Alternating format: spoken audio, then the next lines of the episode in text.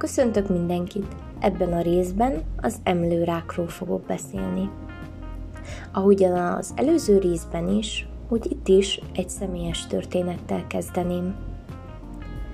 Nemrégiben, a közelemben diagnosztizálva volt egy személy emlőrákkal. Viszont szerencsés esetnek mondható, ugyanis az orvosoknak köszönhetően nagyon hamar kiderült a diagnózis, így korán meg is tudták műteni, melynek következtében csupán kontrollokra kell járjon majd.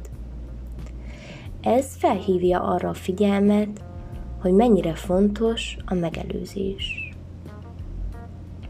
Na de térjünk a lényegre. Mi is az az emlőrák? Hogyan alakul ki? Milyen okai lehetnek? Illetve hogyan kezelhetjük?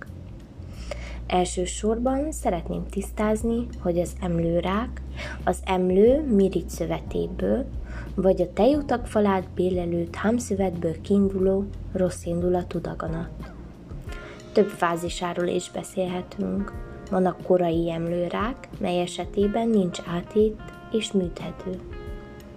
Van az áttétes emlőrák, ennek esetében már a környező szervek is meg vannak támadva az emlőrák diagnózisának szempontjából fontos megemlítenünk a folyamatos szűrővizsgálatokat, legfőképp a veszélyeztetett korcsoportnál, ugyanis így könnyedén kideríthető már korai fázisban az emlőrák megléte. Ilyen szűrővizsgálat lehet a mammográfia és az önvizsgálat. Kezelésének szempontjából megemlíthetjük a kemoterápiát, a különböző adjuváns kezeléseket, például hormonkezelések, a műtétet és a sugárzást. A személyre szabott medicina szerepet játszik az emlőrák megelőzésében, ugyanis azoknál a nőknél, akiknél a BRCA1 vagy BRCA2 génjükben mutálódás van, nagyobb eséllyel alakulhat ki az emlőrák.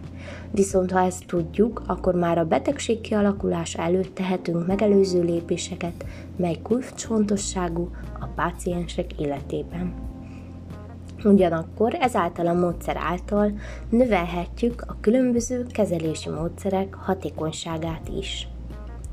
Összességében tehát elmondhatjuk, hogy a személyre szabott kezelés az emlőrák esetén sokkal hatékonyabbnak bizonyulhat, mint a hagyományos szemlélet, ugyanis a különböző gének más-más kezelési módot támogatnak jobban.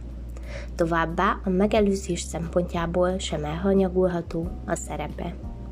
A következő részekben a ményakrákról, illetve majd egy esetről hallhatnak. Tartsanak velem!